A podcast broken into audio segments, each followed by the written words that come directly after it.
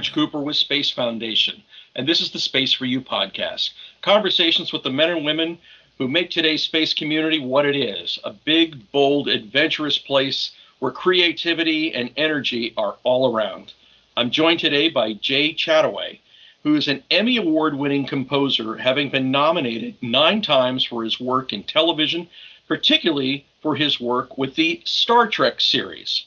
He's also been the producer of many Grammy Award winning music projects and has worked with artists as diverse as Carly Simon, Bob James, Maynard Ferguson, Gato Barbieri, David Byrne of the Talking Heads, the Fania All Stars, Herb Alpert, and most recently, the Von Trapp Children. In addition to his television work, Jay has composed the scores for over 30 feature films and has served as the director of A&R for CBS Records and been the president of the Society of Composers and Lyricists and governor of the Academy of Television Arts and Sciences. Jay, it is a pleasure to welcome you to Space for You. Thank you for joining us. Thanks for inviting me. Jay, I want to start literally at the beginning. You've been the composer for uh, several of the Star Trek series, but I, in starting at the beginning, I want to understand from you what's the instrument that you first picked up and you found your calling to want a career in music? Well, I started playing the piano at age seven, and um, I wasn't really thinking of a career in music. It was just um, uh, I listened to a lot of music at home. My parents were not really musicians, but they were great appreciators of music.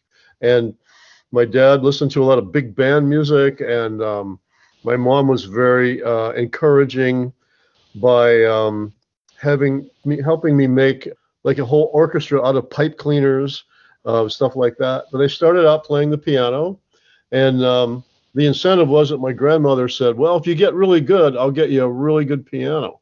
Well, apparently I didn't get good enough before uh, she succumbed because I still had an old rotten piano in the basement. But now I have a really good piano, so it sort of worked out. But the so, uh, so you made your grandmother proud. Yes, yes, I think she would be very proud. And the um, the piano thing lasted oh, I maybe studied three years on the piano at first, and then the band movement came along, and um, I wanted to be in the band, and I wanted to play the melody, so I chose the trumpet, and I got a kind of a cheap trumpet, and I got lessons uh, from a wonderful man who's still with us, and he helped me uh, learn to play the trumpet, and I joined the band, and next thing I know, I'm starting to write music for my uh, middle school, or they didn't call it that, junior high school band, because we didn't have any real modern music to play. We are playing all classics and stuff. So, for how hard could that be? So I just started figuring it out, and I found that I could do it. So it's one of those things, and I, you know, some people can draw pictures really well. I found out I could write music. So at a very young age, maybe eighth grade, I was writing arrangements for the high school or the junior high school band. So you're an eighth grader who's composing music. Sort of makes you a prodigy in the making, I would say, doesn't it? Well, when you look at people like Mozart and people like that who wrote the, you know, a large part of their catalog way before they were 30, uh, they didn't live past 30, a lot of them. So I don't know if I would call it quite that uh, extreme, but I was the only kid in school that could do it, so it made me quite popular. You talked about the growing up, your parents being appreciating music, and you talked about some of the big band type of sounds. So I'm curious, since you were having to go with the classics and needing to write your own music, I'm curious, who are the musical artists that influenced you and your work? In terms of uh, like the big band stuff, it was people like that were very adventurous, like Stan Kenton, for example he made his big band sound like an orchestra. It was very, very contemporary. He would do jazz arrangements of classics, and, and as did like earlier bands like Glenn Miller did the same thing, but not quite to the same extent. So I wasn't really into the Basie Ellington thing as much as I was into the newer, modern sort of sounding things, and um, and that that piqued my curiosity. So, well, what if you could do this, or what if you could have cellos with your band, or the stuff like that Don Ellis did, and people like that. So it was a lot of different contemporary modern musicians that what drew me to where I was headed. So you talked about where those musicians took you. Your music has taken you around the world. Where has it taken you? Can you talk about some of those places that, again, the journeys that music has enabled you to have? Well, it's interesting because most of the journeys I've done musically are places that I really would have loved to have gone in person.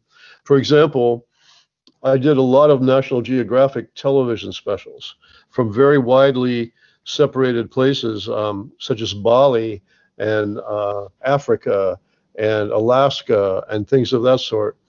But I've never been to those places in person, but I was there musically. So I sort of transported myself to those spots and achieved some level of understanding of their culture in order to get into their music. So I feel like I've I've sort of traveled there and um, and I've traveled underwater for sure because one of the people you met you mentioned in our early discussion was Jacques Cousteau, and I did a lot of work for Jacques Cousteau uh, early on, and had several conversations with him, and he um, you know, of course, he developed all kinds of interesting programs for uh, television that have to do with un- underwater photography and caring for our water planet, etc.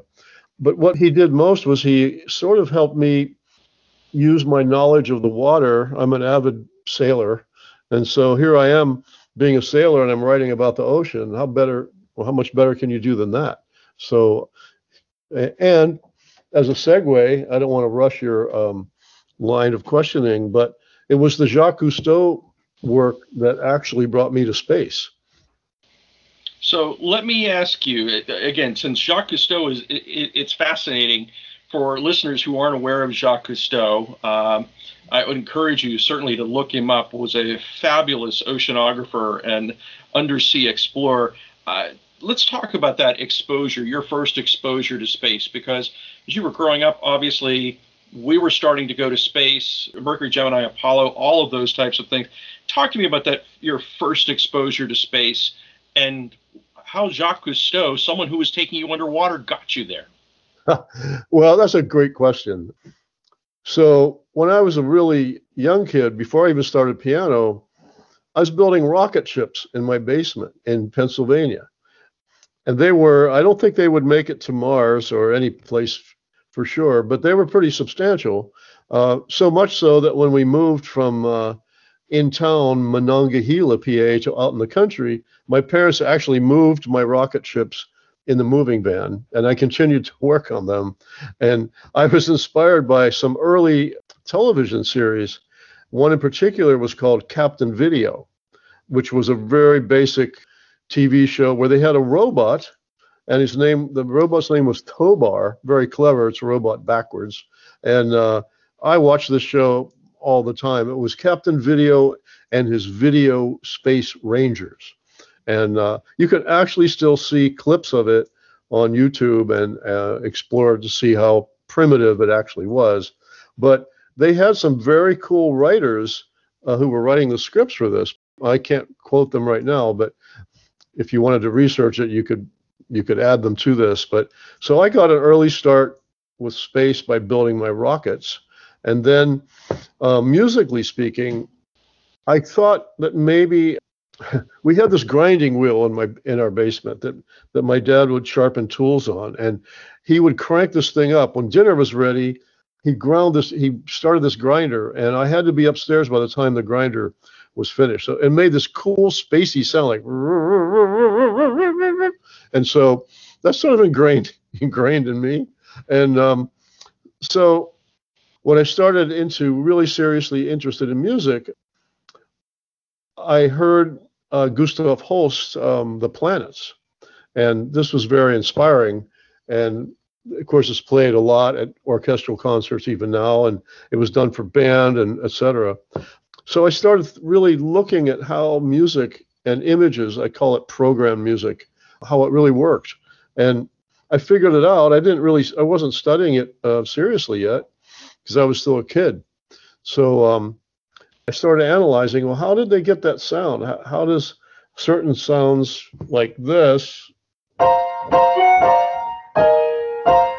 Why is that different? Why does that sound like space as opposed to this? And it's a pretty simple theoretical discussion, which maybe we don't need to get into all of the details, but after I sort of figured it out, and I just was pretty much self-taught, and uh, it was in divine inspiration, you might say. Interestingly enough, being from the Pittsburgh area, and we discussed earlier about Henry Mancini, what really turned on my big light bulb was my uh, high school band director took me to a concert at the Civic Arena in Pittsburgh. And Henry Mancini was the guest conductor of the Pittsburgh Symphony. And it was in the arena, which I don't know if you were there when it had the dome that opened up. I remember it well. Okay. Well, I was, a, I think, a college student when I was there. And we went to the concert, and Henry Mancini was playing his piccolo and conducting the orchestra on all of his movie scores. And that's the one singular moment that told me that this is what I want to do. And I sort of tried to target my career towards that. The coolest thing about that whole scenario is that much, much later, we were both being honored at an ASCAP function in Hollywood, and I got to go and, and meet him. And uh, he was such a warm gentleman, and he and he was so so inspired that and excited that I was turned on to music by seeing him that we became friends. And he would invite me to his place, and we would joke about there's something in the water in the Monongahela Valley because he was from Aliquippa, and um, and we remained friends until he passed on. And it was a wonderful experience. But he was my inspiration, and that's what got it going for me. So, how do you come into Star Trek? How do you become part of that universe? Jacques Cousteau, obviously, he's put you underwater, given you floated amongst the water. I don't think you've been to space yet. Not aware. I've never seen you on a manifest, but your music has transported people to space. How do you become part of the Star Trek universe? I actually got into uh, space by going underwater. So I was doing a bunch of the uh, Cousteau shows, and I was enthralled with the sound of whales. And so I recorded whales using a hydrophone and was able to, this is in the infancy of digital sampling. So I was able to record orcas and sample them digitally and then be able to perform them playing them on a keyboard. So I could play a C on the piano or on my synthesizer, and the whale would sing a C. Or I could do an F and it would sing an F. And then I thought, oh, this is pretty cool. And then I would just use their performances as part of my score. So I had a, a symphony orchestra plus whales.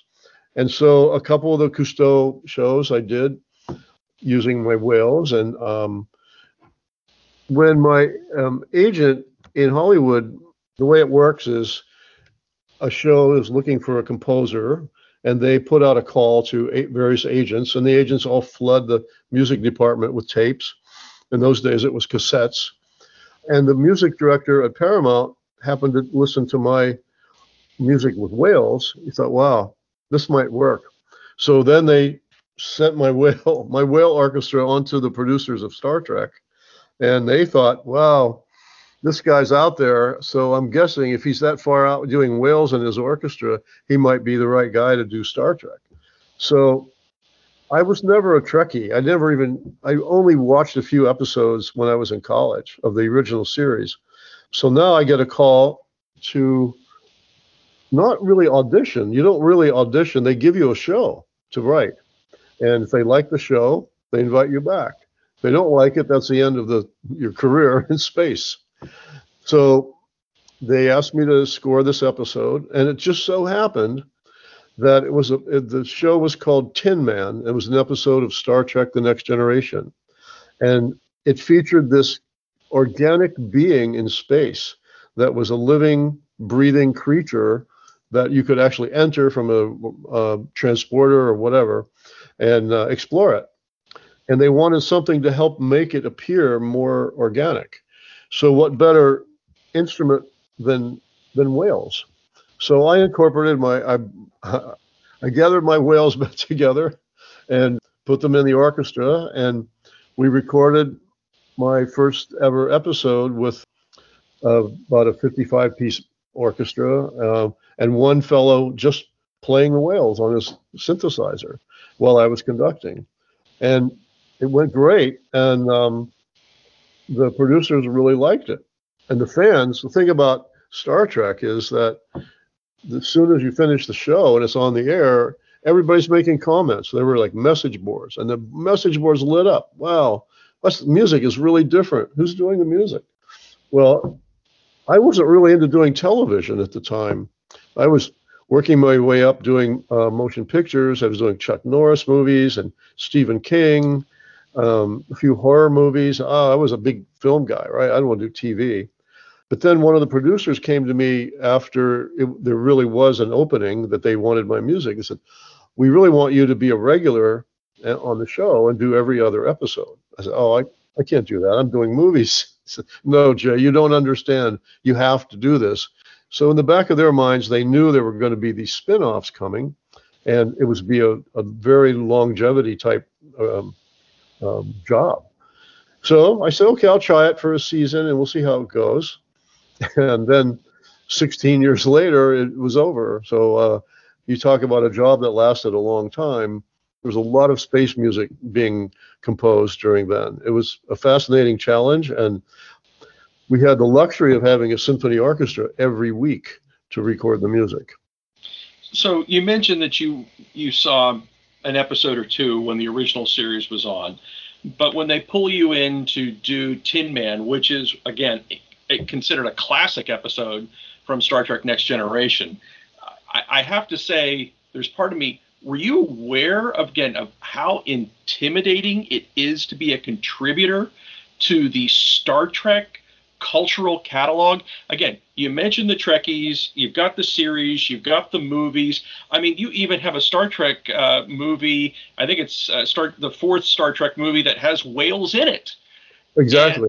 And I, I got to tell you, isn't there a little bit of an intimidation factor to kind of step on the bridge of the Enterprise and score this? Yes, uh, there there was, but interestingly enough, I didn't look at it. I looked at it as a very serious challenge, but it's not what I wanted to do. But when I met with the producers and the directors, I was so impressed with their knowledge of everything, of all the fields that they are involved with, that they had my my demo tape queued up to certain musical examples. They said, "No, this we really like this. This is good. This would work." And one of them was, of course, the Whales. But the uh, director of music at the time at Paramount said, look, yes, there's been a long history of people who wrote music for Star Trek. Don't listen to what they did. They wanted some they want a different voice. So do your version of an epic space adventure using your best tools that, that you have. So that's sort of a carte blanche. I can do anything now, right? So then I go and I'm writing all this music and um, I approach things thematically, sort of a leitmotif like Wagner would do. But what I didn't realize was, and this might be sort of interesting for uh, people who might be comparing Star Wars to Star Trek, they don't really want the music to telegraph what's good, what's bad, what's evil, etc. They like the listeners and the viewers to make up their own minds. For example, if we listen to a, a brilliant score by John Williams on a Star Star Wars film, we don't have to watch the movie you can get the movie from listening to the music. You know what the characters are doing. You know if Darth Vader is there. You know this and that. Well, Star Trek isn't that way. They wanted the music to be somewhat neutral, but to be able to carry the emotions of the scene without being so specific. So their theory was that, well, the Star Trek audience is much more intelligent than the Star Wars um, people are. Well, that's up for debate, of course.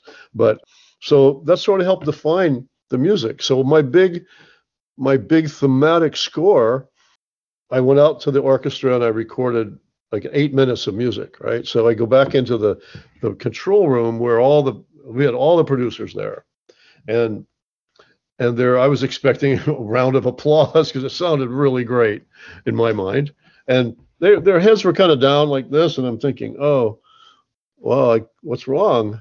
And and the head producer guy said, "Well, that's good. Now do something different." I said, "Well, what do you mean do something different?"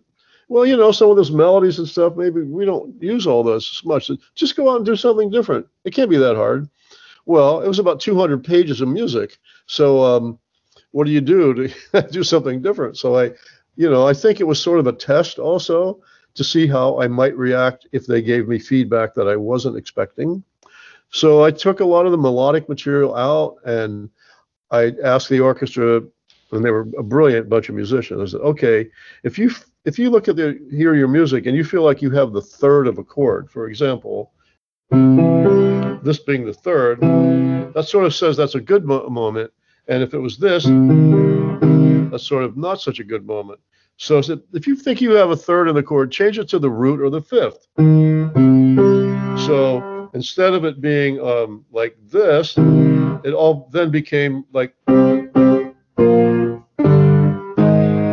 perfect fifths all through it. And that sort of became the identifying sound of Klingons. So it was only by accident that that happened.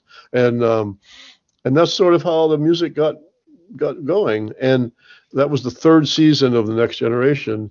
By the end of the fourth season, I was a regular and scoring every other episode, and it was quite a challenge to to write all that music. So the producers have asked for the music to be neutral in a scene so that viewers can make up their own mind. That is fascinating. But I'm curious as to do they give you the story ahead of time? Do they give you a script and explain to you character A is going to be in conflict with character D, but B and C are, are somewhere stuck in the middle? Do they give you a story and then say, have at it? How does that work? Uh, pretty much. I would get a script about three weeks before I had to start writing the music. But the show isn't, isn't being, the show's just starting to be shot at that point. I read the script, and sometimes in the script there are, and of course, everything in TV and in Star Trek world is is flexible. In other words, it's never really finished until it's on the air.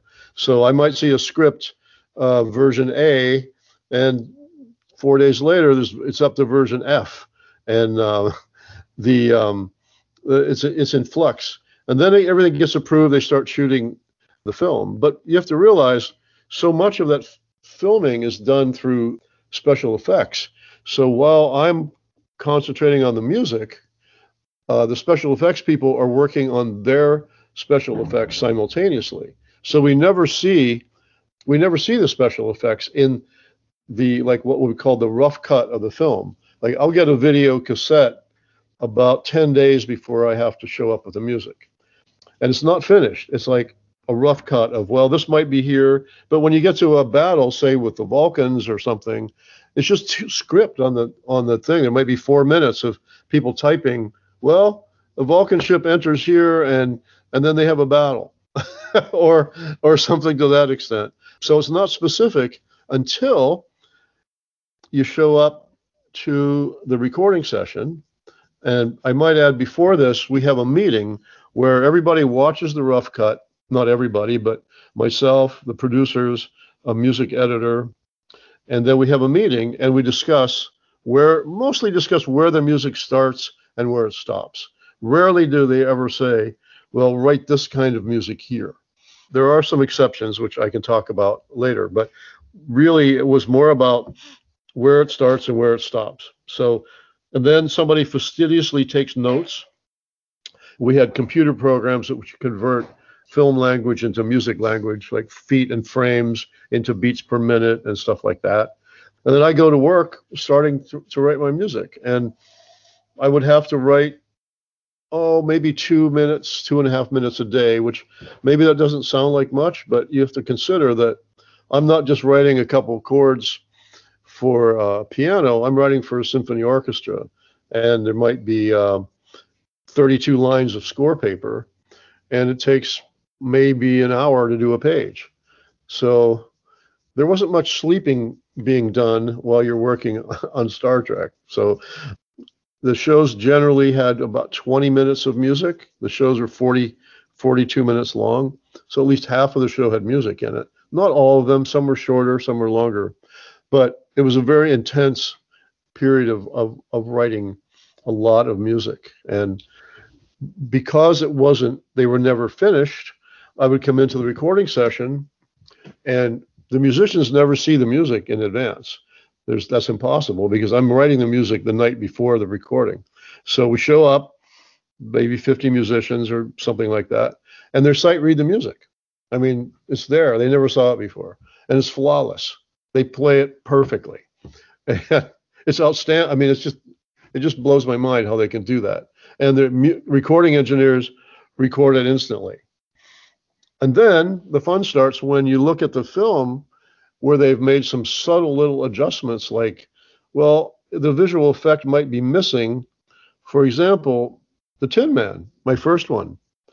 They described this thing as a, a piece of beauty in space. It was going to be in clouds and colorful. And so I wrote all kinds of harps and woodwinds and stuff like that. And when I saw it for the first time, it kind of looked like a dog dropping in space, like an asteroid that was sort of burnt out looking.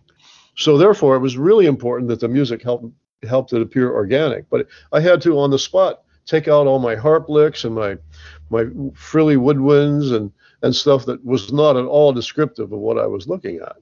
So it was a, a big challenge, especially stuff like that and a battle scene when you have to accentuate when you know they're shooting at each other without really making it sound like they're they're good or bad. You still have to have lots of action music. So yeah, it's a challenge.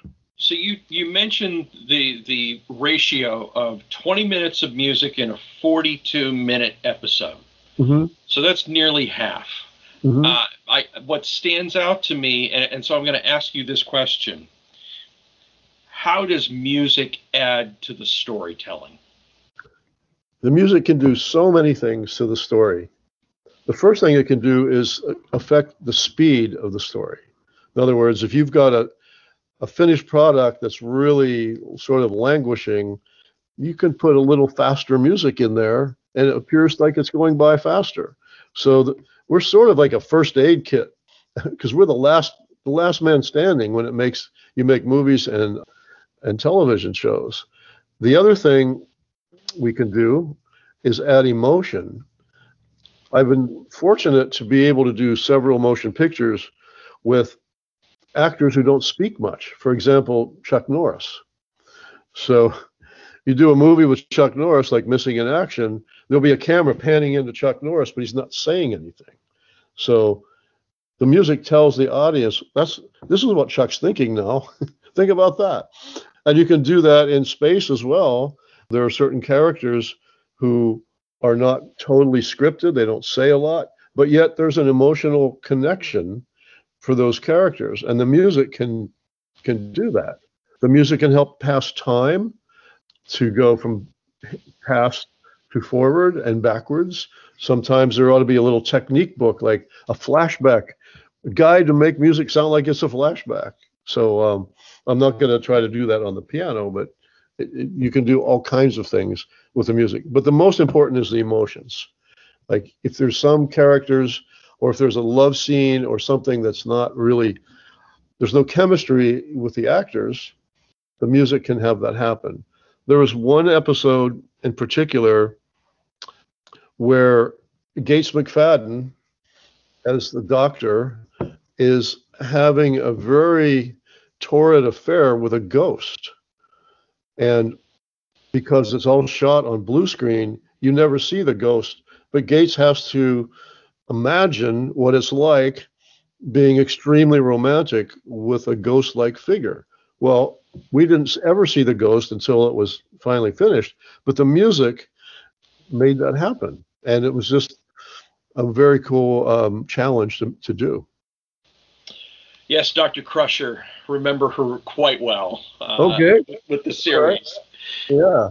So you talked about you you have scored a number of the Star Trek series, and what I uh, what my question is, how hard is it to keep the musical themes of these various franchises that you've written for Star Trek? how do you separate Voyager from Next Generation and from uh, Deep Space Nine? All of those are they're part of one franchise, but they're all very unique. The hardest part was that these shows happened simultaneously. For example, when I was hired to do Next Generation, I started doing every other episode. Well, halfway through season five, I guess it was, maybe six, they decided to do Deep Space Nine, but they didn't add any new composers. They were happy with the composers that they had. So myself and, and Dennis McCarthy, my co-writer um, on every other episode, now instead of doing an episode every two weeks, we're doing an episode every week. So you can imagine coming home from a recording session, having just done a, a next generation show, and sitting on your desk are the are the uh, instruction notes for the Deep Space Nine show you're scoring six days later. It's very hard to get the next generation score that you just did out of your head in order to do the next Deep Space Nine. The um, interesting part of Deep Space Nine was that instead of it being a show about exploration, it was sort of a, a show about being on the space station, which is what it was. It was a space station, and it was much more um, character driven. So, whereas Next Generation, we were able to explore and go to different places, and the Deep Space Nine people came there, and there was a, um, a constant interaction of the characters on the space station. So the music was much more intimate. It was much more melodic, I guess you could say. We didn't require as large of an orchestra. Sometimes we had a much much smaller group, more intimacy in the woodwinds and more solos. And until they developed a runabout that could go out and explore, then it got back into more action type music. But early on, it was quite easy to delineate the two the two types of scoring because one was vastness of space and the other one was oh it's sort of um, congested here in the space station and these characters aren't getting along so it was quite challenging but in, in a sense it made it a little easier when voyager came along a lot more issues were at play because now voyager was the start of what was become the paramount network which meant a lot more people involved telling you how to do the music. There was like more executives. Now we're a network, whereas Next Generation and Deep Space Nine were privately syndicated television shows where the real bosses were the producers of the show. With um, with Voyager, you had to report to a lot of um, we call them suits. I was going to say suits. Suits, yeah. a lot of people who were in charge, but not really in charge of anything particular, but they were in charge enough to make make you change a lot of stuff. For example, we shot the entire pilot with Captain Janeway as the first woman captain, and one of the executives said, "Oh, I don't. My wife doesn't like her hair." So they had to go back in and reshoot every shot she was in, changing her hairstyle. So stuff like that, which would affect you wouldn't think that would affect the music, but it does because the timings are, are all off now. You can't just go arbitrarily and you know change a couple frames here. Everything is wrong, so you have to fix it. Not that the music would be any different for her new hair, but it was a, the timings were different. So little things like that, and of course now ratings were extremely important, and so the more action, the better. So Voyager became the action show a wild west in space, so to speak. And so there's a lot more percussion, a lot more chases, a lot more fist, hand hand to hand combat, um, stuff like that. And of course, the Borg becoming the arch enemy gave all kinds of possibilities for development and and challenges. So I might also add that my Borg theme was conceived in my sleep. so. Um, my family would say, Dad, you eat, drink, and sleep music all the time. And sometimes I always wish there were a bunch of little minions that came out, out at night and filled up my score pads. But one night I had this dream of this theme for the Borg. And I rarely do this, but I, I got up and I wrote it down. I had a little music pad next to my bed. And so I wrote it down. And the next morning, hey, that's that's pretty good. As a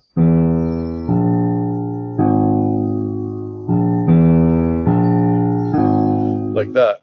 So oddly enough, uh, that's the show I won the Emmy for, and I dreamt it. So there's something metaphysical about this music thing. It comes from some other place, perhaps. Well, resistance is futile, if I remember my Borg uh, axiom correctly. Uh, I think you captured that. So, in scoring those three different types of shows, that again, you have the the adventure explorers, you have the uh, Wild West town in space, and then you have the the action show. I want to bring you to present day space and what's going on. That if you were to score music for, say, like the Mars Perseverance mission, what would that sound like? What instruments would you use? You you talked about whole uh, the Planet uh, Symphony and and the Mars portion of that is very memorable. Probably, I think probably the most memorable piece out of all of that. But I'm right. curious how you would score something like if you had to score and do the soundtrack for a Mars Perseverance mission. What would you do? I think I would not take the Gustav Holst approach and thinking that Mars was a, a warlike planet and all that, because now we're inundated with amazing video and gorgeous photography of this planet that's pretty close to us and may very well have housed life. So the way I would approach it is that I would ask the NASA folks for a bunch of the recordings that happened while the exploration was taking place. And I've done this with I I did a another show called Space Age, where um, it was a public TV show about what's um, all the history of space travel or space exploration, and I was able to acquire the recording from the Jupiter probe. And so I got this recording and I stuck a speaker in my piano and I played the recording and held down various keys in the piano and it made this thrumming, really cool sound that was organically from Jupiter. So I'm pretty sure, and I have done some exploration on this so far, that I would try to find something that's not in the same world as regular acoustic music right now, and to have some some external source from Mars that could help generate the uh, musical theme. And I've done this with a few other things. I did a film, uh, Stephen King movie called Silver Bullet, and I went to a, a wolf farm and sampled wolves howling. And just as I did the whales for space and Cousteau, I used the sound of wolves in my score. I can have a wolf orchestra now. But the most interesting thing is I slowed down the howl of the wolf and it actually became a melody. And I'm kind of curious if something like that would work for Mars. I'm hoping it would, and I hope I get the chance to do that. Um, I would think a big concert with an orchestra and a bunch of electronic sounds that were generated from the Mars exploration would be a, a wonderful place to start. When you've got something like the Mars Ingenuity helicopter, the Mars Perseverance mission with its rover, obviously those are very unique pieces of technology that capture the sound. But part of space is also the human exploration piece. Yes. How would you look to score a piece for the Artemis program with the with the first woman and the first person of color setting their boot prints onto the moon? That obviously is a cultural and humanity changing moment. How would you score something like that? I think I would go in the direction of what we were talking about at the very beginning about exploration. You know, a lot of our history of uh, indigenous people and Native Americans and Native indigenous people from all over the world, they're standing on the shore and they're looking out on an island and they're thinking about, well, I wonder what's on that island. You know, we're talking about gazillions of years ago.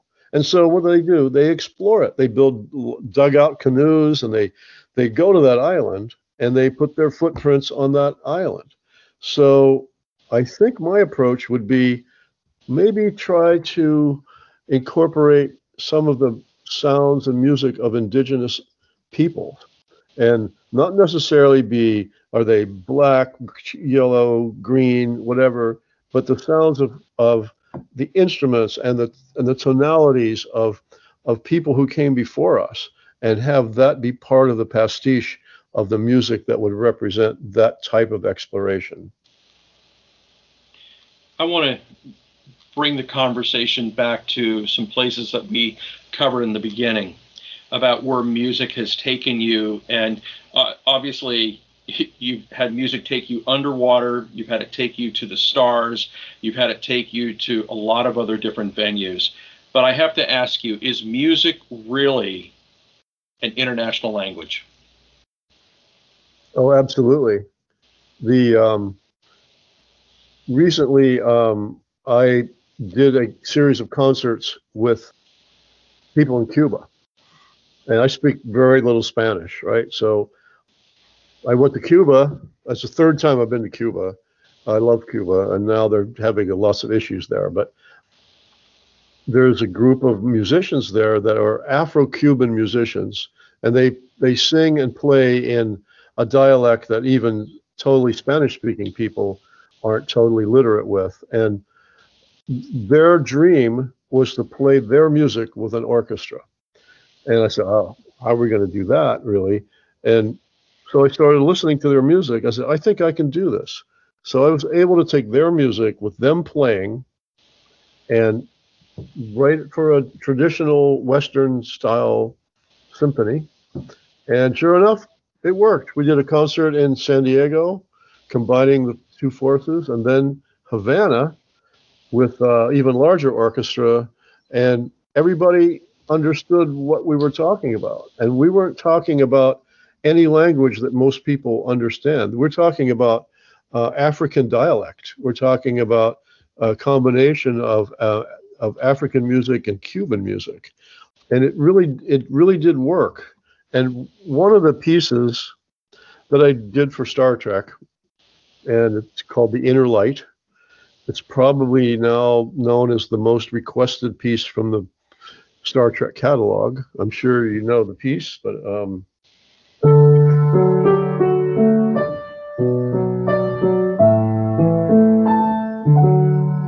Played on a penny whistle by Patrick Stewart. I have received more mail, uh, emails, con- comments, etc., about that piece of music from countries all over the world. You have to remember when you do one of these shows, like two days after you finish the show, it's on the air and millions of people are watching it.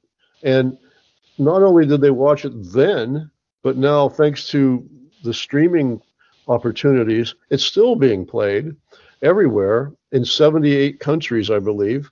And I get comments from people all over about what that piece of music has meant to them. It's been played at weddings, at funerals, at graduations, at all sorts of different ethnic events. Jewish events, Arab Arabic events, things from Egypt. So in that case, I I think uh, my music sort of has become the universal translator that that works, and all it does is generate emotions, and maybe emotions are really the the universal language, and the music is just helping us learn that. You talked about at a very early age, in the eighth grade, you were scoring music uh, and and the only person in your school that could do it. But as a composer, uh, this is a question I've wanted to ask someone like you.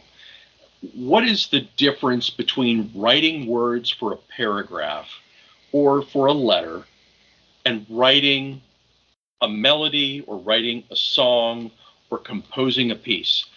They're both compositions, but they're both very different. You can do both. What's the difference? Well, that's a that's a tough question now. Well, with music, the vocabulary is I guess you could say it's a little less complicated. I mean, there are really, in Western music, there are only 12 notes. And the written word, there's no limitations as to how many words there are.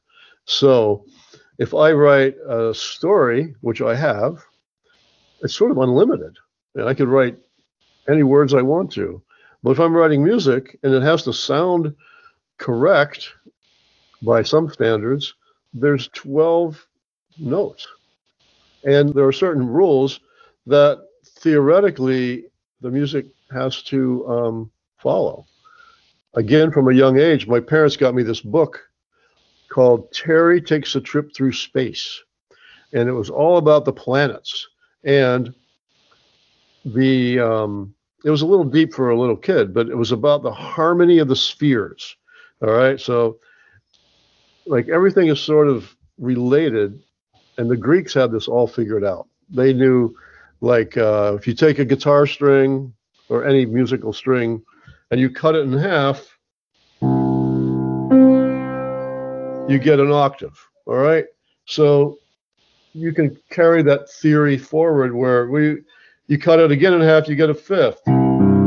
Like that. And then somehow the fifths have to go to the dominant. So you have this chord it has to go here. If it doesn't go there, it can go here, but it can't go everywhere. So music is a lot easier. Come on, it's like nothing to it. Writing a story, I mean, anything goes. So I have a lot of respect for the writers, especially the Star Trek writers, who come up, they're creating something from absolute nothing. I mean, like, wow, well, alternate universe. Okay, that's a that's a theme, but then what? I mean, you've got to fill in the blanks. With music, it's not so hard, really. I mean, not hard for me anyway. A lot harder to write lyrics and and a story than it is to write music. My opinion. My final question.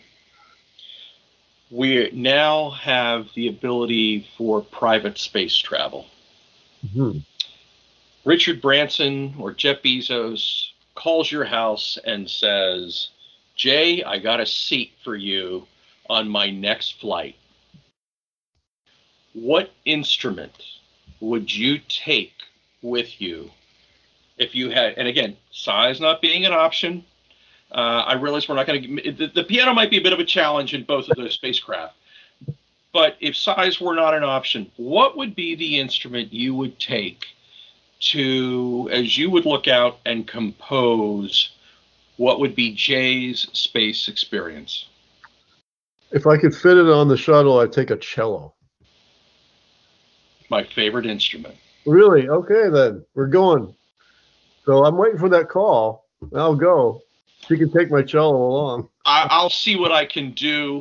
Again, obviously on board the space station, and we've had on the shuttle that they have taken instruments up. Uh, obviously, there was an astronaut band uh, with the Max Q, I believe right, what they were called.